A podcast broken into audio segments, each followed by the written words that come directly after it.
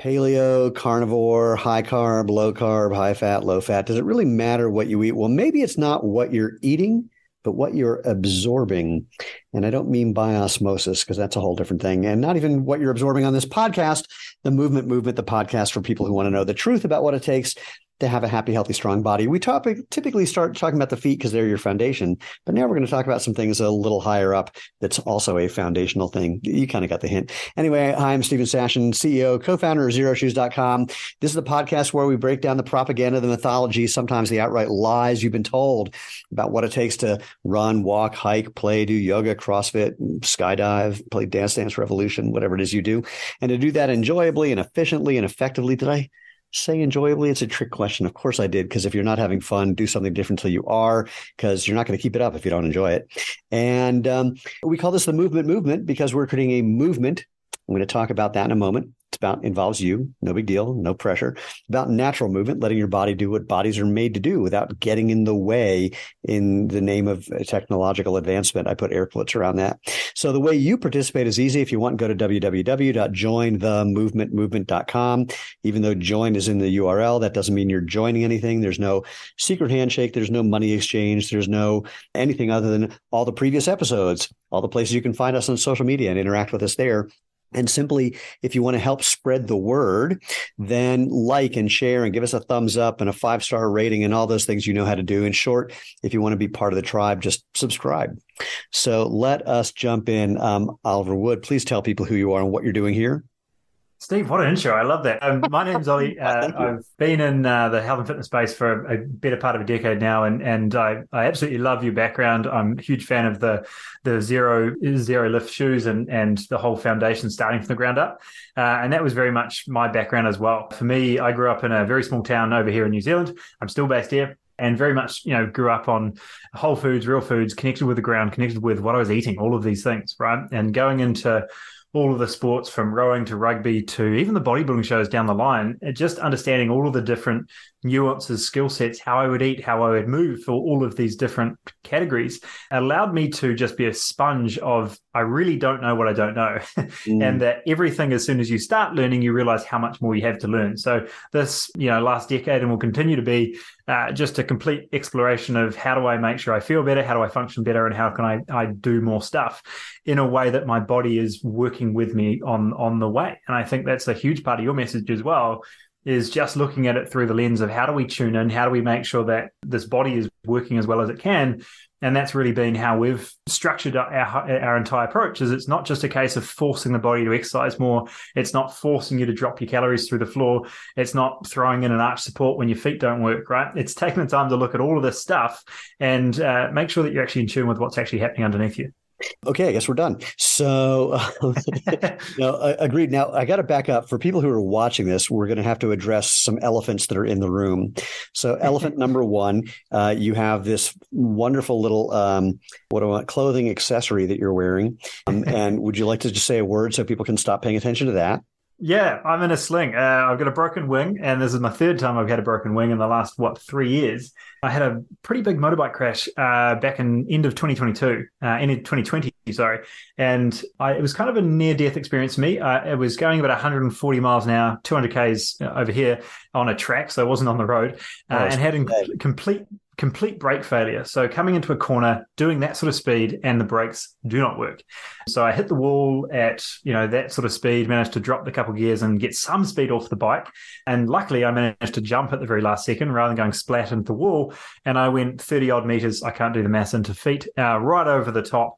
And landed inches from the road. So uh, I missed the fence, missed the gutter, missed the road, and somehow landed somewhere in the middle. So in all things considering, I have a spine, I have a pelvis, so I'm able to stand up, but I've got a couple of reattached tendons in my shoulder that have taken a while to, to be reattached. Holy smoke. So I want to dive into that for a second, just for the fun of it. While this whole crash was happening, I love that you said, you know, dropped a couple of gears to try to get some speed down. While this was happening, what was happening in your mind and body? What was, and I'll tell you why I asked, but, but I'm going to let you start. Yeah, well, the whole experience of going to a track day is adrenaline anyway, right? Like you're just going around and around circles really quickly in order to somehow have some fun uh, and spend a lot of money on petrol. Um, through that process, Um, so in the moment, you're very much already in very a very heightened sense state anyway. I'm really, really glad that I didn't freeze because I'm assuming for most you would in that space. My goal became very narrowed in on, well, I'm going towards a wall and I have two options here. I either jump off now and roll and probably break everything, or I hit the wall. Uh, or I find maybe a third option and try jump. Somehow I managed to jump at the right second in order to get over the wall but there wasn't really much more going on than that. It was just like, yeah. well, I didn't go through a whole, you know, recollection of everything like I'm about to die. It was very much a like, this can be really, really bad. And there's a couple of very, very small options that I have at play. well, um, brilliant. Uh, thank you. I asked because I have a friend, a guy I spoke to this morning actually, who he developed a, it was a neoprene vest that did real time monitoring of of all your physiological data. This is, mm. I don't know, 10, 15 years ago when this was not really possible. And so they had one of these vests on a race car driver who they're just looking at the screen and looking at the guy's vitals and seeing his heart rate, seeing his, his respiration rate, a bunch of other things. And suddenly everything just got really slow and really low on the chart. They're like mm-hmm. tapping the computer to make sure it's okay. Then they look up and the car is just rolling. Yeah, and right. while it's rolling, the guy in the car could not have been more relaxed. And when yeah. asked about that afterwards, he said, nothing for me to do other than wait and see where I land.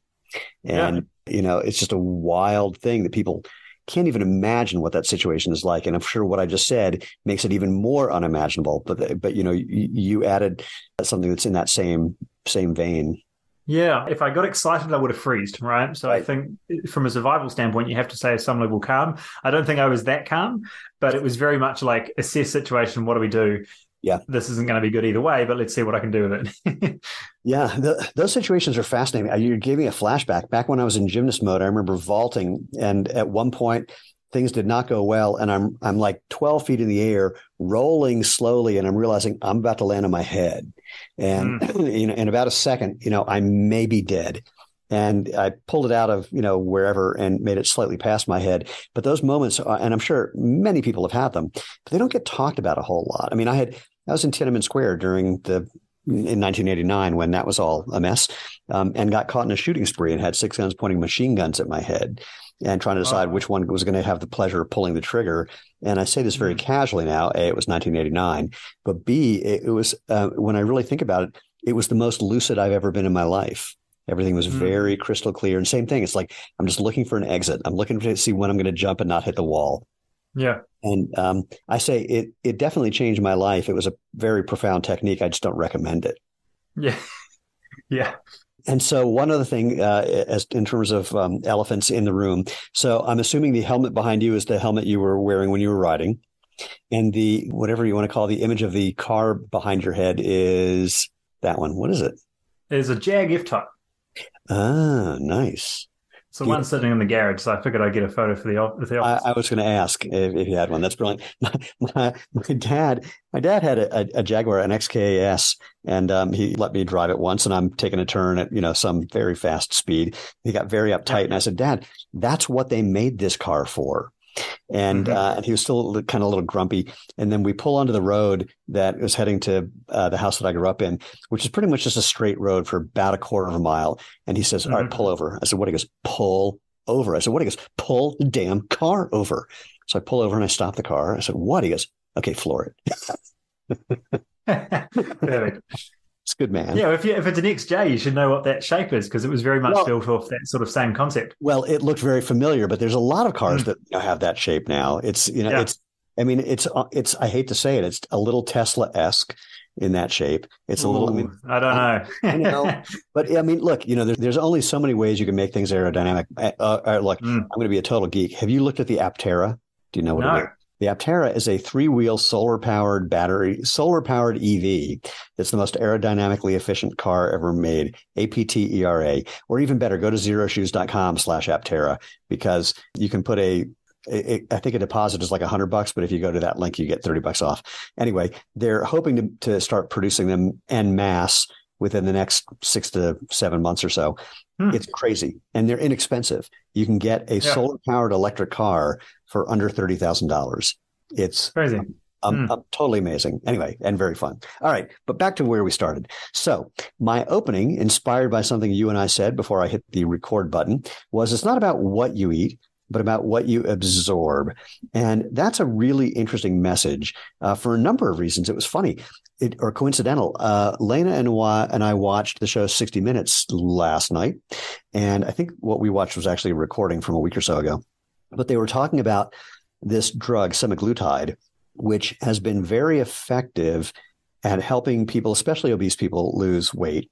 It reduces your appetite in a number of ways. It also has a bunch of side effects. But the interesting thing was they had a number of people who were very overweight claiming that they were eating very low calorie. And there was a hint that, you know, that maybe these people were just absorbing calories differently or better, um, more efficiently, I guess would be the appropriate way of saying it, or that they were uh, their metabolism was like freakishly slow, despite the fact that they were very, very overweight. Um, and so this whole question uh, of absorption is one that really doesn't come up very often, and then you know throws a monkey wrench in the whole question about which diet you happen to be on and what seems mm. to work for you. So, given that long, uh, ridiculous intro, say more about what you were thinking about, what we're talking about with this whole question of absorption versus ingestion. Yeah, well, the issue, as you just mentioned, is that if we're in the category of trying to drop body fat, we start to notice that if there's initial deficit that is every man and their dog knows will start something, uh, becomes a way to elicit some level of fat loss. Now, the problem is, is if they're just focusing on the intake of food in order to create that deficit, then they get to the point where they're lowering and lowering, lowering the amount of food they're eating to the point that they're eating a couple lettuce leaves and an almond, right? They're no longer at a point where their body's operating at a particularly high level. So, looking at the other variables here that actually play a role in how we can improve you know how our body absorbs foods how it's going to burn foods overall some version of contraction or movement is going to have a role right? But if we're just looking at this through a binary lens of intake of food and and output of exercise then we tend to be playing quite a narrow game. We're looking at it through the lens of being a machine. Well so let's start there. So the big one of the biggest arguments in the um, body recomposition world let's mm-hmm. label it that for the fun of it is yep. is it just calories in, calories out, or is it something else? And uh, spoiler alert: every bit of research ever done says calories in, calories out. But what you're just saying is that we may have a difficult time actually measuring what the calories in is, at the very least, because mm. of what your body does with those calories. Did I get that wrong? Yeah, I think the best quote or best summary of this is if if you say it's just calories, you're 90% right and you're 100% wrong because you're looking at it through the lens of again nutrition training, right? But you're not looking at how the body's adopting to the outside world. Now, the mm. the best focus that we've been focusing on recently and and our audience if you were is very much focused on business owners and and contractors and people that are very much in a production sort of output type space that there's a huge aspect here where stress obviously plays, plays a role, but it's not simply the reduction of stress, it's the resilience of stress itself, because stress is not a level, but a threshold, right? And when we look at it through the lens of what's happening with our sleep, what's looking at our recovery, our movement, just all of these things that come back to a happy whole human, it's going to make a huge difference on how our body's reacting to the outside world. And if we take that into account, this whole equation although it's still an equation, we consider other factors or other variables that are actually going to play a role. So without trying to make the whole thing complicated, we're looking at tuning in. And that's really where we started today is looking at it through the lens of movement. How we are we just going for a run uh, from a mental health standpoint, which is amazing, or are we going into another spin class to to block out the outside world and just stress our body out, right? And sometimes that can be beneficial. Sometimes that's really the last thing you need to do right now, right? And we tend to see this this pull of A type personalities getting pulled into another into another spin class rather than just like sitting down and maybe breathing for five seconds, right? So there's just a, a bigger conversation. No, that's a very interesting point that people who are stressed to begin with because of whatever they're doing for their life or how their mind works I think maybe have a natural tendency to lean towards mm-hmm. some other high intensity activity, whether it's high intensity intervals or, you know, a spin class, et cetera, which it's an interesting, I, I don't think I, have thought of it that way as it's just um, adding on to the stress load that you currently have. And if you've mm-hmm. got all mm-hmm. that cortisol running through your body, that's going to affect what you do and don't do with food and what kind of foods you even are interested in, et cetera. So that's a, that's a fascinating thing. I, I keep thinking when you meant talked about sleep, It's one of my all-time favorite things is checking my weight before I go to bed and then checking my weight when I wake up. Actually, my favorite is checking my height before I go to bed and then checking my height when that was uh, the first time I did that. It was like, holy crap, I am five six uh, for about an hour in the morning, and um, that that and those days are long gone. But I, I, love the losing weight while you sleep part. I find that utterly mm. brilliant slash hysterical, and I think someone should write a diet book that's called "Lose Weight While You Sleep." And the idea is that they, they just put you in a coma for a month, and uh, and then you end up at the perfect weight. yeah, so interesting strategy. So if you know type A people tend to lean towards these high stress activities as well, and that could get in the way. Say more about what might be happening and what would be a appropriate, uh, more appropriate intervention, and how that relates to this whole thing of you know what happens when you're taking in food, when you're in the high stressed and more stressed situation versus whatever the opposite of that might turn into. Yeah. So the biggest thing, you know, when when we started to look through the lens, we, we saw this specifically with our thyroid clients, right? And we started to see that there was a, a nutritional element here, there was a nutrient deficiency this and a stress this, you know, something else going on. And then it's like, well, let's have a conversation about stress because there's stress through the lens of psychological and what we're doing to adapt to the outside world, but then there's also physically what we're going through. Now, mm-hmm. there's a very different type of stress through stimulating the nervous system versus uh, more of a metabolic type demand, right? Now, there's going to be a significant difference on how the body adapts to that stress based on whether that is metabolic or whether it's more central nervous system based. So when we look at it through the lens of whether it's thyroid function or what we look at through historically being quite a chronic level stress situation, i.e., someone's work at a high level, no human or even animal has ever been designed to be stressed for long periods of chronic time. There's supposed to be short bouts. And obviously, we went through that whole period of, you know, cortisol was bad. And they realized when they blocked that entirely, nobody had any energy to start with.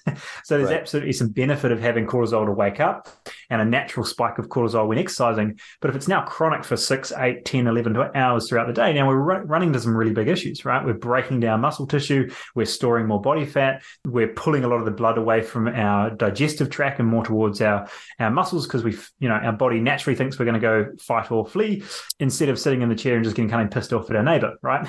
or someone driving past us. So there's all of these negative responses to cortisol being high for long periods of time, which we need to regulate at some degree. Yet what we're doing is by to de-stress, we see all of these put, people putting themselves in a position of either blocking stress entirely, which is the alcohol, the caffeine, the TV, whatever, which we know is not particularly helpful, and then two, there is a I'm going to be fit. I'm going to force myself into a spin class, and I'm just going to stress the body out further. So we have two polar opposites. We have one where we are undernourishing the body yet over consuming, and we really run into quite a sluggish state or two, we have a space where we're really trying our hardest, but our body's not even changing. It's not responding. We feel worse and we're dragging ourselves through this process because we need more discipline, right? Rather than actually working with our body.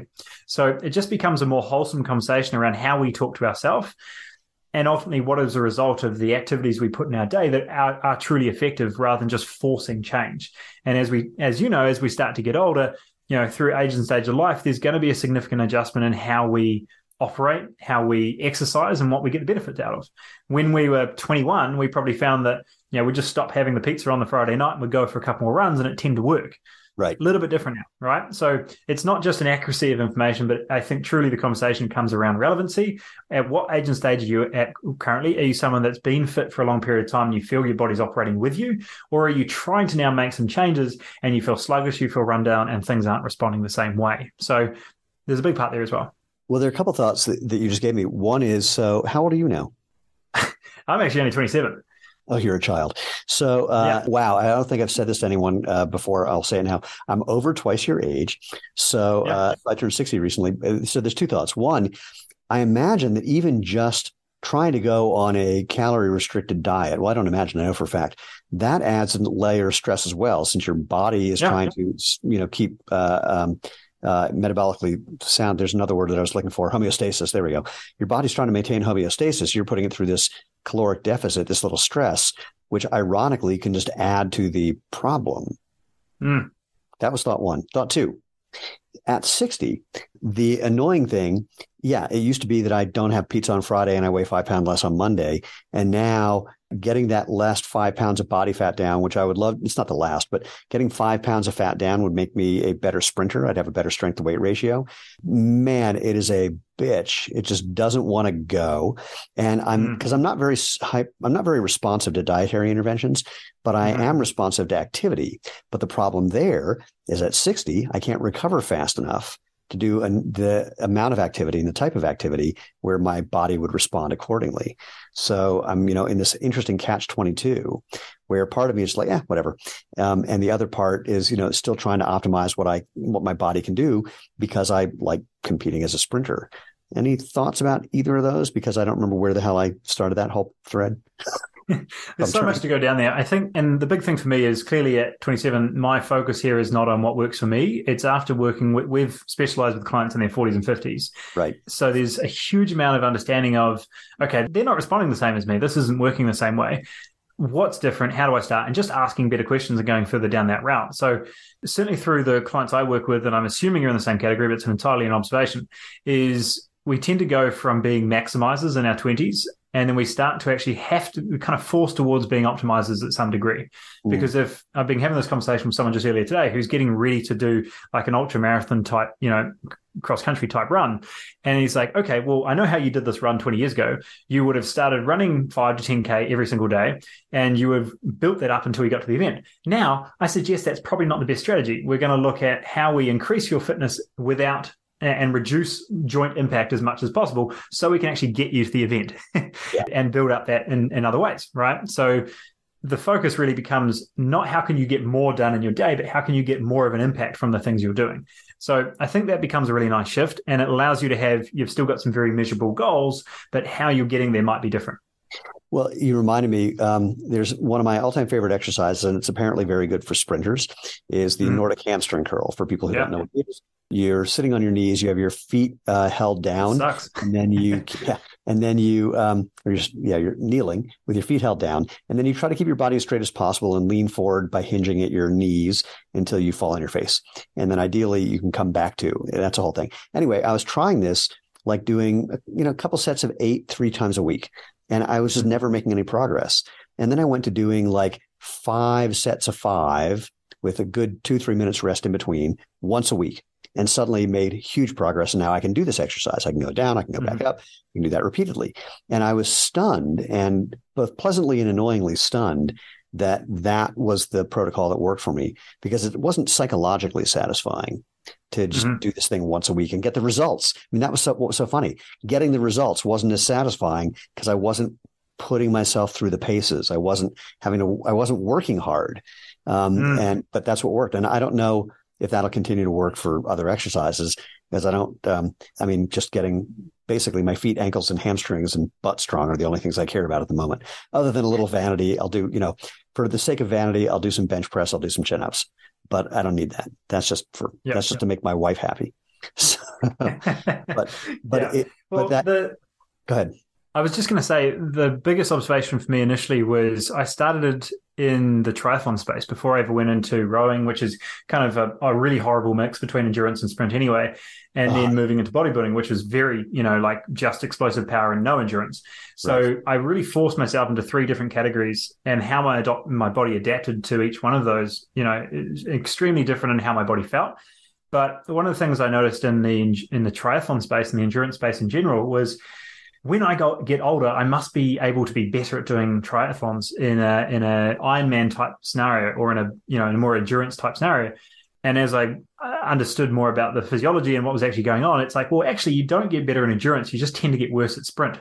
So people tend to do things for longer. Yeah. And they don't, you know, and you're in a beautiful category here where you're holding on to the level of power, explosive power to keep yourself young, strong, and and functioning at a high degree, right? Whereas most people, when you see this in a in a any gym, is you'll see 30 treadmills and you'll see one or two rowers, right? Or one person doing sprinting because it is much easier to walk for an hour rather than get up and go for five minutes, right? Yeah. I'm not saying it's better, but it's just easier. And yeah. I think when you shift that to really, as we get older, focusing more on that explosive power and that strength, the impacts are obviously drastically, you know, they're very helpful, but two, they also take a very small fraction of time. People are just not willing to hit them. It's hard. I mean, you know, this is the thing. When I go to a, a master's track meet, it's sort of like having a secret handshake with the other athletes because we're working really hard, not for very long, but it's just very difficult. Um, there's no mm-hmm. prize money involved. There's no bonus points involved. No one really cares. I mean, I mean, at 60, here's the thing that's so funny. You go to a track meet, like an open track meet for people of all ages, and everyone's like, you know, going crazy over the kids that are up to 25 or up to 30, maybe. They're the fastest people there. And that's very exciting. And then the people that are over 80, they get a lot of attention. And everyone in between where I'm now, no one gives a crap. and so it's very upsetting. But um, but what's but what's it, it is interesting. It's it's a silly crazy and oh and also we're really really competitive, which makes no mm-hmm. sense because there's no reason to be that competitive. But the fun mm-hmm. part is we're all old enough to know that what we're doing is difficult, pointless, and ridiculous and we love it and therefore again yep. there's the handshake of like hey we're both morons and i've literally never met anyone on the track that i don't adore um, because we yeah. all have that weird thing in common um, mm-hmm. but yeah that, i mean sprinting is way way harder you know pushing yourself to the limit is way way harder and interestingly and i would argue this is this is going to sound funny this is a, a weird version of ingestion versus, absor- versus absorption as well is finding that balance between how much effort you want to put out and uh, because you enjoy it and or you think it's going to be beneficial and what it does do to stress your nervous system where you know the next two days you're going i never want to do that again and finding that mm-hmm. balance the you know finding the right dose where you can absorb it in a way that it's nutritional nutritious um, versus something that is more catabolic and you know and psychologically difficult where you think I, I, I, yeah i can't i can't keep doing that yeah. And I think, you know, just simply asking yourself, what is the goal is something that will change over time and, and through the simple lens of health, wealth, relationships, right? Which one's more of a focus right now? And we tend to see a very natural, like, okay, January, we're going to focus on building our health back in, in, into a space where we're happy with. Or, you know, there's a September, October period where we're going to double down on work and get these projects sorted. So there's always a natural tendency to, to make those adjustments around what is the focus. But where you're going there is there's kind of a, separation of like, well, there's health as a category, but now we've got performance span, lifespan, and health span. Now, if something's focused on performance and I'm getting to ready for an Ironman, well, it's not really helping particularly well with my lifespan. Um, But there's a balance of all three of those. So I think it just becomes very clear on what is the goal and making sure it's your goal, not my goal. I think that's a big issue in the sort of personal training space. And then really being able to optimize a little bit closer to what that looks like um, as actionable steps to your goal. I think that that little Venn diagram you just painted of performance, lifespan, and health span is a very interesting one. And it's an interesting introspective exercise because I mean, I wrestle with this one. Like, I know mm. that having more muscle mass is better as you get older. So I should be, if I really paid attention to that, I'd be spending more time working on hypertrophy and building more muscle mm. mass but that gets in the way of what I'm trying to do on the performance side, which we know power athletes tend to die a little sooner. And so, mm. but you know, that's the thing that I enjoy doing. And then the lifespan part, um, that that's the easy part because, you know, there's the fun component, but it's, but, you know, that's a really, I think people are going to, um, it's an interesting exercise for someone to go through to think about how to prioritize your time and effort based on how those little, those three circles do intersect or whether they intersect at all. Mm, yeah.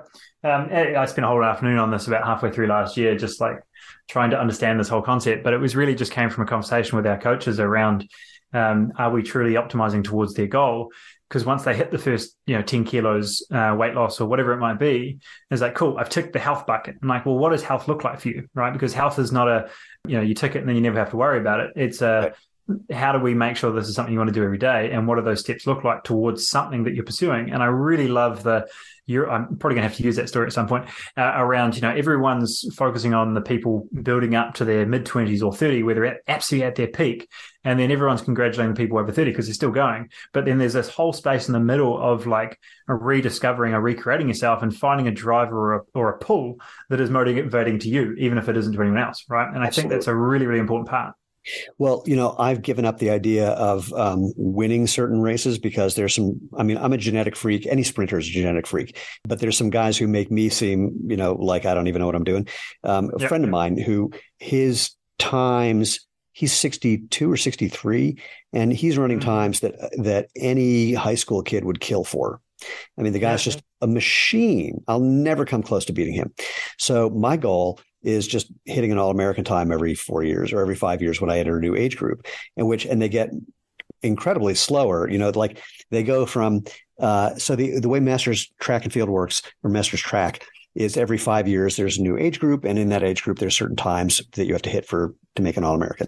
And if you look um, like at the hundred meters, it goes down by a tenth, and then two tenths, and three tenths, and then a second, and then you know it goes off a cliff pretty quickly. Like the first, um, yeah. se- the first senior games I was at, I was fifty, so I qualified, and there's a bunch of sixty year olds telling me, just wait, when you turn sixty, it, it falls off a cliff, and there were some eighty year olds standing behind them going, dude, you have no idea. and you know, so but but having that goal, like like the only thing I care about, I don't need to be faster than I was last year. But if I can just keep hitting all American times every time I enter a new age group, that would make me extraordinarily happy. It's an identity that I enjoy having. This is an interesting question. I just want to ask you a question, but based on the um, the decline in overall performance, but your your consistent motivation towards hitting a time. Yeah. How do you detach the actual outcome being declining versus your motivation to keep going? My motivation hasn't changed. I mean, it's still yeah. the same. I mean, I really I enjoy competing. I enjoy training. Yeah. I enjoy sprinting is like going to Las Vegas because it's all intermittent reinforcement. You go to Las Vegas, you pull the lever, you cross your fingers, you pull the lever, you cross your fingers, you win, you go, ah, and then you keep pulling the lever. Sprinting is the same way. You can't do it perfectly. There's, I mean, mm. it's a very simple thing. You come out of the blocks, you drive, you stand up, you go as hard as you can, you hold on. Um, but there's always something that goes wrong. So like the joke is at the end of a race, someone says, how'd you do? And I go, do you just want a number or can I give you the excuses first? And that's what we all do. It's like, oh, I tripped yeah, out yeah. of the blocks. Oh, my transition yeah. phase was bad. Oh, you know, whatever. I mean, so so there's a literally addictive quality to that. And I also enjoy the competition because you you can't fake that. You can't fake mm what happens when there's a guy right on your shoulder, either right in front of you or right behind you, that you want to beat or that you're afraid yeah. is going to beat you. And I like the psychological component of that because, like, it took me years to learn to to um, metaphorically stay in my lane, where I'm yeah. just focused on what I'm doing, not what the people around me are doing. And and so I just find it all really really enjoyable. And then having mm. that hitting that all American time goal uh, adds to it. It gives me just enough to get me off the couch, but not so much that I'm, you know, really uh, all tied up in knots about it. In fact, I've got my first, I, like I got my first indoor track meet this coming Sunday, and frankly, if I hit an All American time, then which if I don't, I'll be stunned because from the 55 to 59 age group, um, I think it was 8.5 and I was running 8283 and now mm-hmm. it's 8.9. And if I've dropped half a second between you know two years ago when I ran an eight two eight three to now, or geez, almost a second, you know, then something is very wrong, and I'll be depressed and want to figure out how to fix that. But if I hit it, then like I can just relax for the rest of the indoor season. so ultimately, in summary, you, there's a competitive nature which allows a camaraderie aspect, but there is also kind of a there's a measurement against the performance span that you have at certain areas. So that, that's kind of cool.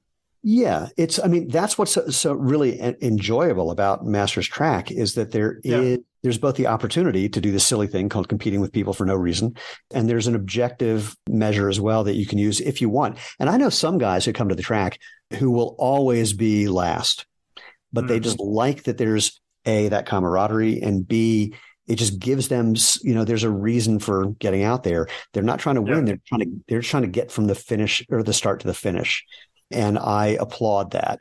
I know yep. that if I was if I was a little faster, the urge to compete and try to beat that last, you know, my friend who will I'll never beat would be obnoxiously high, and I wouldn't enjoy that. And if I was slower mm. and I wasn't showing some form of competence, I wouldn't enjoy that either. Um, yeah, well, I just you know a, a, bloke that joined our community yesterday, his his entire thing, he summed it up beautifully. He was seventy four, and he said, My entire thing is making sure when my mind says go, my body doesn't say no. And I really liked that great. link, right? It was just that awareness of my mind's always wanting to find a new thing to do, but my body's always talking my way out of it. So it's just trying to get a connection between those two that feel like I'm on the same path. And you know, this whole tuning in is part of it, but I think that that explosive power, focus, drive at some level, if you can yeah. just keep that going, um, you know, rather than just kind of leaning into the the comforts of the world that'll just make you feel slower, more run down, and, and less able to do it once you stand back up. I think that's a really cool conversation as well. Yeah, there's little things that I notice on a daily basis where, like, you know, getting up from the floor without using my hands or, you know, as mm. quickly as I can, or running up the stairs, you know, three at a time or whatever it is. I mean, I, I also like if there's anything that I can do, any physical thing that I can do where people half my age can't do it, that makes me extraordinarily happy. Um, yeah. And so, and I got a couple of those. Um, yeah, brilliant. So like Nordic hamstring is one. I mean, there's like three things that I can do where people are like, well, how do you do that? And some of it is because I've been doing it for 40 years, but some of it is I've been working on it. And so, yeah. So I'm not suggesting that anybody else should have that whatever, you know, competitive nature that leads to some of these things that I do. I guess the reason that I even bring it up is really to kind of invite people to figure out what it is that makes them tick and what's enjoyable. Like I said at the at the top, if you're not having fun, you're not going to keep it up. And so, mm. and, and to this, and to be clear and candid about it, I'm still working on the having fun phase for some of what I do. Like I've got this, I made, I made this great home gym. I've got like every piece of equipment that I would want. And sometimes every time I walk by, I do something, and other times I walk by and go, "Oh God, I don't want to look at that crap anymore." And so, finding that mm-hmm. right balance is um, it's challenging, and it's gotten more challenging as I've gotten older, where I just don't have the resilience that I had, where I could just push through it, or the motivation that I had, where I would just push through it.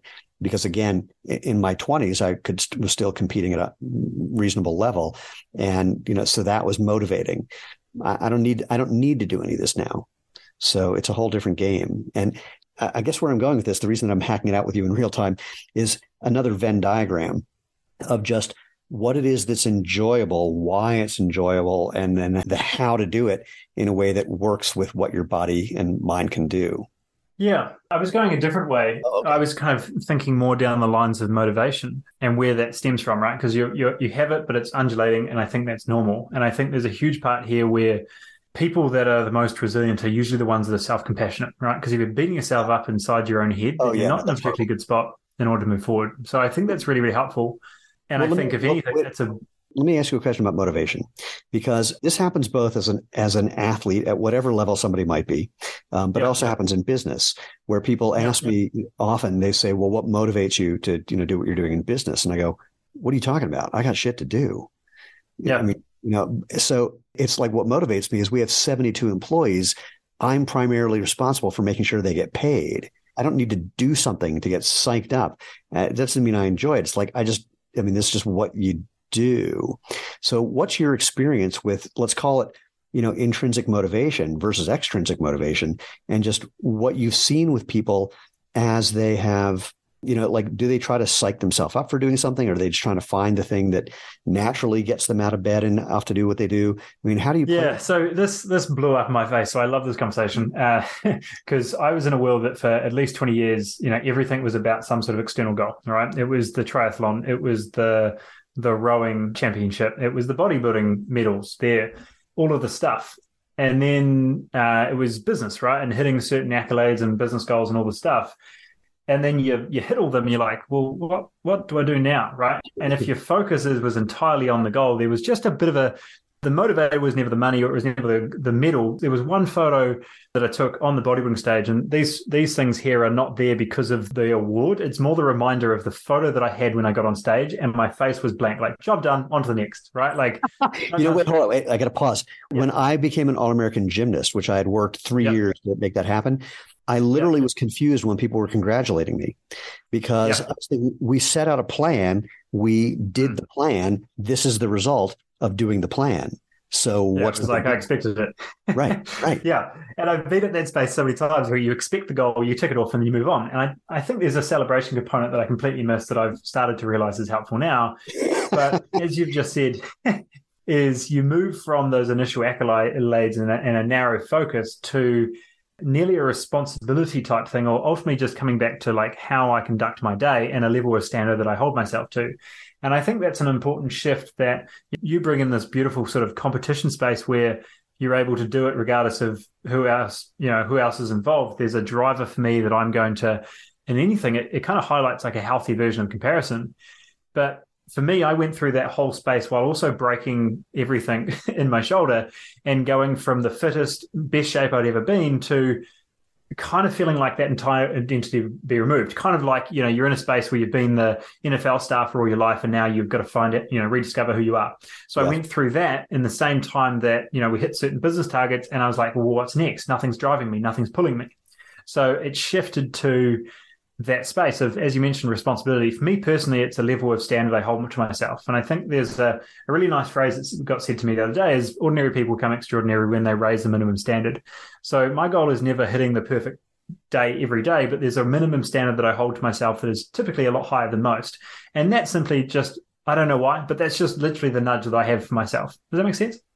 It does. I'm, I'm, it made me think of um, another barometer or another yardstick um, something yeah. there's been something going on for me lately that, to make a very long story very short, um, I've become hyper aware of my mortality in mm. a way that has been so unbearably pleasant. I don't know what to do with myself.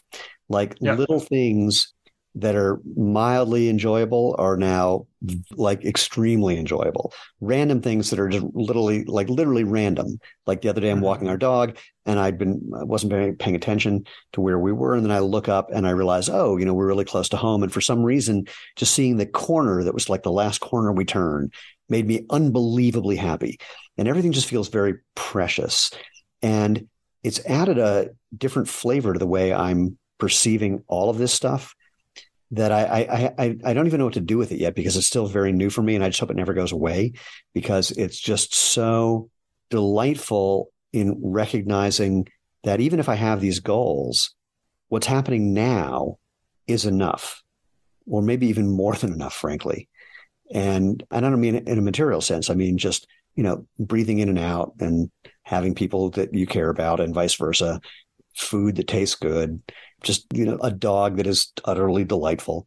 I mean you know these little things. And it's just occurring to me that as we've been having this conversation that aspect of stuff has been sort of on the sideline of what we've been talking about up till now.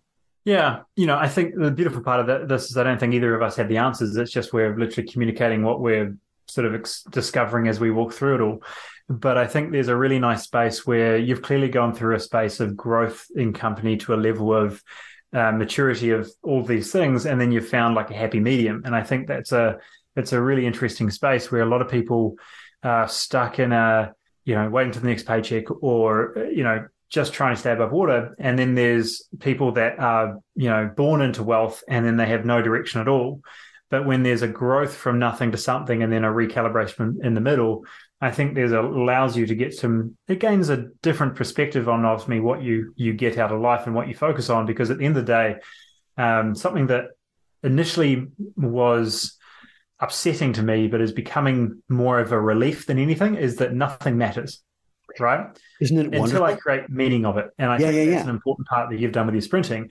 But it's like I understand that nothing matters unless I create meaning uh, behind it, and I think that's been a continual loop for me, at least that maybe I haven't closed yet, but allows you to look at that level of what I see or deem valuable.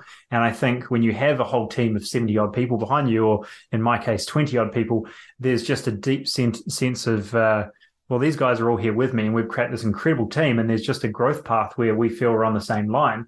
And that becomes deeply meaningful. What more is there to life than what I've created meaning behind?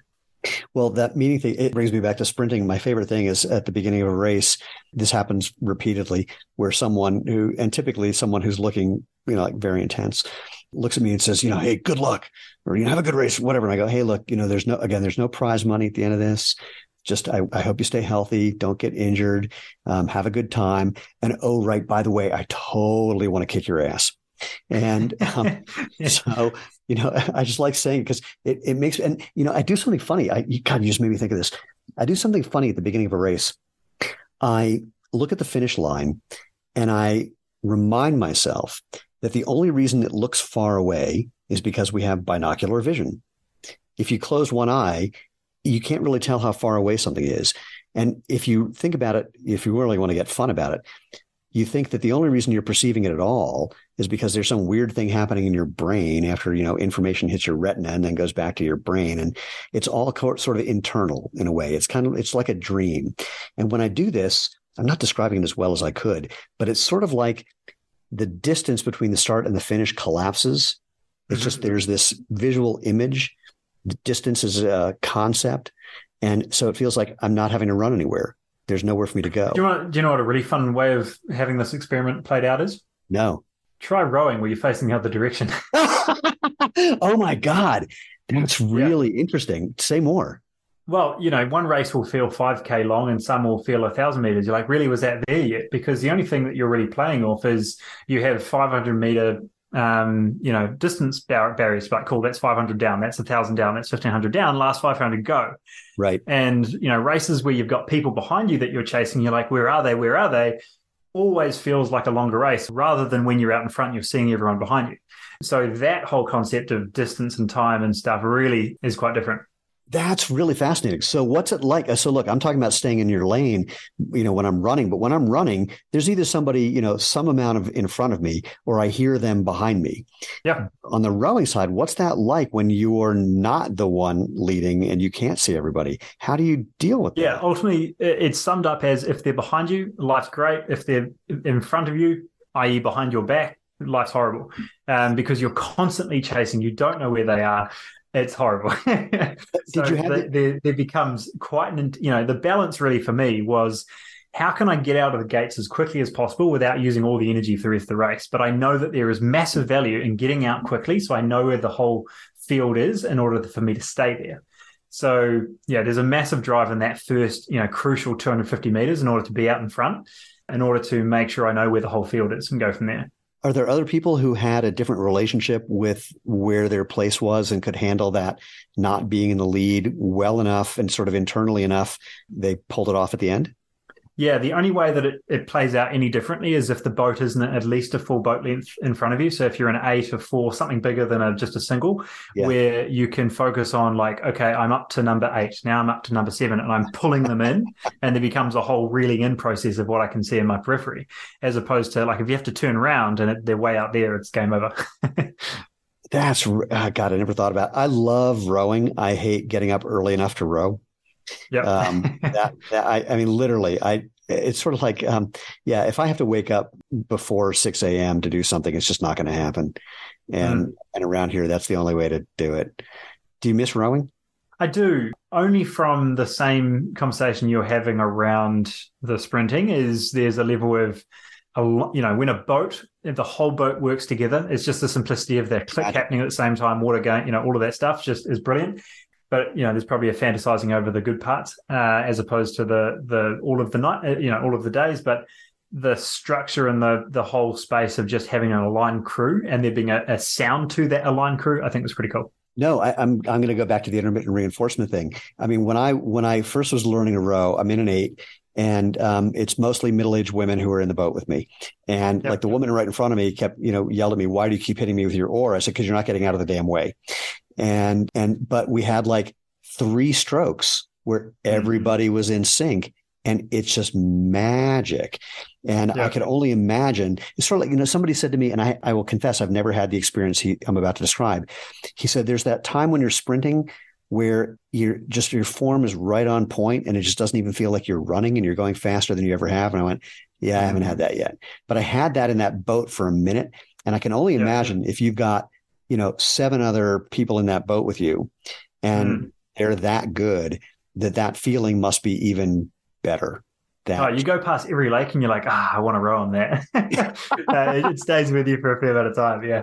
God, it, it's really dreamy. You know, that, that raises a, a whole other thing for you know figuring out and by the way we got to come back to where we started this conversation about absorption and ingestion versus diet but before we get back to that finding something to do whereas there where there is that possibility of that sort of transcendence within the action itself i think that's mm-hmm.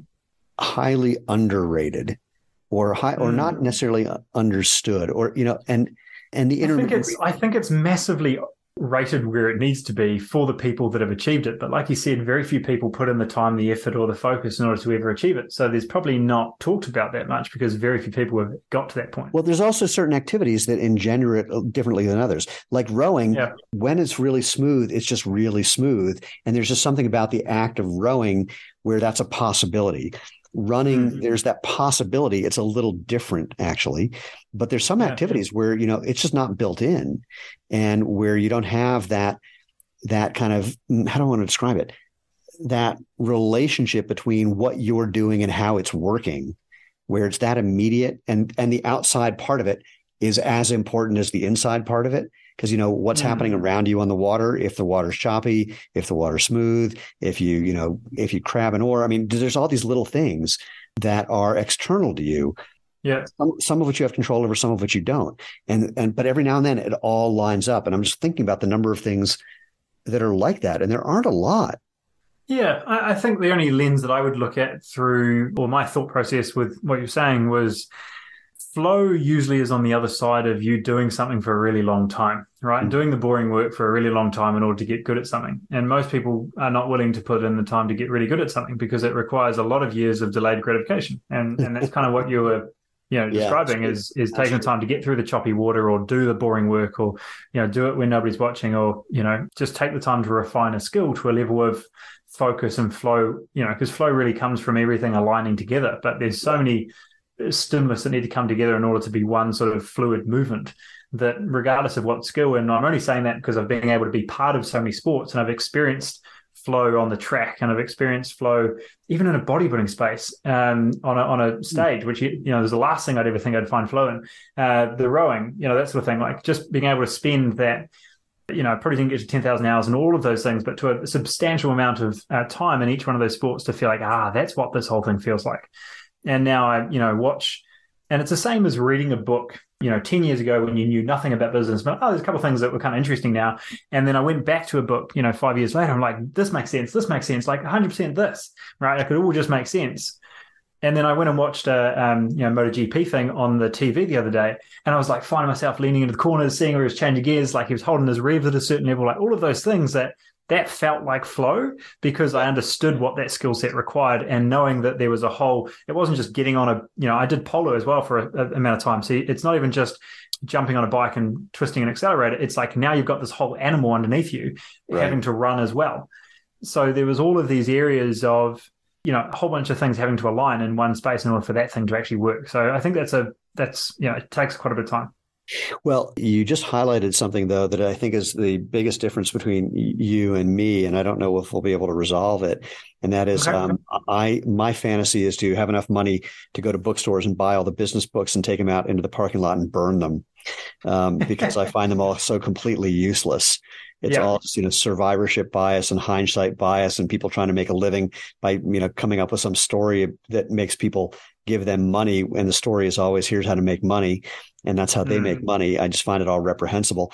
And my wife early on said something like you know I, I, feel like i don't know what i'm doing. I said no one knows what we're doing. No one's ever done what we're doing before.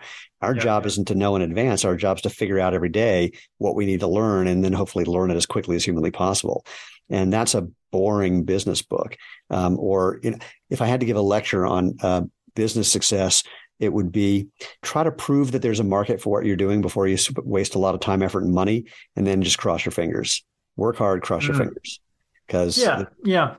That, well, the, the biggest quote I've, or the best guidance I think I've had on reading books is don't read something that someone's trying to sell you something. And how do you do that? I'm like, well, let's start with people that are no longer alive and focus on things that have actually been learned over. No, no, no, no. You can't do that because a lot of those people who are no longer alive, they wrote those books because they were trying to sell you something and then they just died.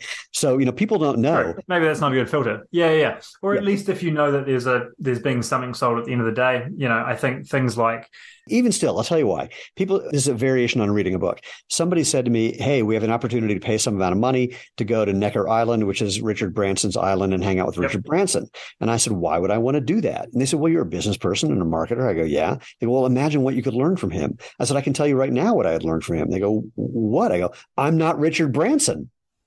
I mean, that's it. Have you ever had your own mentor? No. Really? Yeah. No. So I've come from a, obviously I'm much much younger, and I think that one of the big things that I think I've taken, the only thing that's worked well is that I've taken the time to be like I know very little about this thing, and I will look to. I, have got one of two things. I can spend time or money in order to learn it, and I've I've right. definitely had measurable adjustments in learning the skill quicker, and that got me to a level of like getting my head above water and seeing what the difference was between applicable skills moving forward and then just building this big like i'm going to talk about the what without the how so i got very good at putting a book down after two pages because I was like, this is just building a story to talk about a what without the how. And now I've got to click a button afterwards. Right. But I think that space, and I just had a conversation with a guy that's joined us in the in our community today, was talking about it through the lens of, well, at the end of the day, you've got to do the work. I'm absolutely not doing that for yeah. you. I'm just going to make sure that we can have a discussion. Of, are you right? Are you running in the right direction? And that clicked for him to be like, well, now it's just a guidance of those subtle little tweaks now. Yeah. Because uh, I, you know, there's been very few periods in the last sort of six years at least where I haven't had some sort of coach mentor on the side and so I'm maybe biased, or that's one thing that's different here. Mm. But um, I'm certainly getting to a space now where I've I've done some things, and I'm starting to realize there is a lot of people just talking about what they're hoping to achieve rather than what they've actually done, and that space is not very fun. no, no. Then uh, you know anyone who's made who's made their career by teaching people how to make money, I couldn't care less about. Yeah, um, yeah. Anyone who's never sold a physical product, I don't care anything about. Anyone who hasn't tried to upset an industry, I don't care anything about. Um, mm-hmm. And then you're left with you know kind of nobody, or then you're left with this rare group of people who are by definition unim they're inimitable. There's you know they are weird in whatever way that allowed them to do whatever they did, and often um, the people around them are putting them on a pedestal inappropriately. Like, look, I'll, I'll, just I'll name names. You know, everyone talks about Steve Jobs. The number of people who allowed Steve Jobs to be Steve Jobs is huge. And mm if everyone thinks that it was Steve Jobs, they're missing the point. There was, you know, a whole bunch of other people, and they go, "Well, but Steve Jobs, who hired them?" Eh. We have this fondness for um, idolizing individuals and it never works well. It always ends badly. I mean, my God, look what's happening with Elon right now. Um, mm. I don't know how he's going to, what he's going to do coming out of this, if he'll pull it off or not. But, um, but it's, but there's, I mean, people forget that Elon bought Tesla. He didn't start Tesla. Um, yeah. You know, and there's just anyway, it's a peculiar thing. But I think a lot of the things that that you could learn from a whatever, from a coach, a book, or whatever, you get forced to learn most of those or you crash and burn. I mean that's that seems to be the way of it. It's like you know you, mm. you start doing everything on your own and then you realize you can't do everything on your own. And then you do one of two things. You keep beating your head against the wall trying to do everything on your own and you crash or you go ah geez i got to find some other people who know how to do this better than i do. And then you have to mm. manage them because they never have the same motivation that you do and I'm assuming that's probably where you're at in your company now. Is if you've got that many people come through, you've I'm sure you've gone through four or five levels by now of you know managers or levels of control that needed to be given in order oh, for for Steven not to run the whole thing. Well, my wife has done a better job than I because we have a COO and a CFO who took over what she was doing. I'm still doing it on my end on the marketing and product side. And um, and I'm not saying this to pat myself on the back, quite the opposite. My biggest problem is that I'm really good at both of those things. And I mm. see things that other people don't see. So I'm always going to have a role until someone tells me they just don't need me anymore and they hand me a big wad of money. Um, but until then, I'm always going to have a role. I'm never going to be able to turn it over just because yeah. I do it better than the average bear. And so, so my goal is to make it so that the things that I do well is all I'm doing and not all the extraneous stuff. So it's like if somebody writes a, I happened today, someone gave me a press release and said, What do you think? And I rewrote the whole thing. But it was easier for me to rewrite the whole thing based on what she had already yeah. done than for me to yeah. start from scratch. So fine use of my time. But uh, anyway, eh, speaking of use of our time, um, we've used a bunch of time. But I do want to back up since we started with this. Is there anything else that we want to talk about just to give people a something to pay attention to, something something they can walk away with from where we started this conversation that took any number of turns, which is my favorite kind of conversation about this whole thing of of absorption versus ingestion and how they can pay attention to that in a way that would be useful. Yeah, I think two themes that I've taken from all of our tangents today is the first one is you don't have to, you get to. So whatever you choose to have meaning, then do that thing and do it well. And whatever that takes to find your flow, find the enjoyment in what you're doing, I think is huge.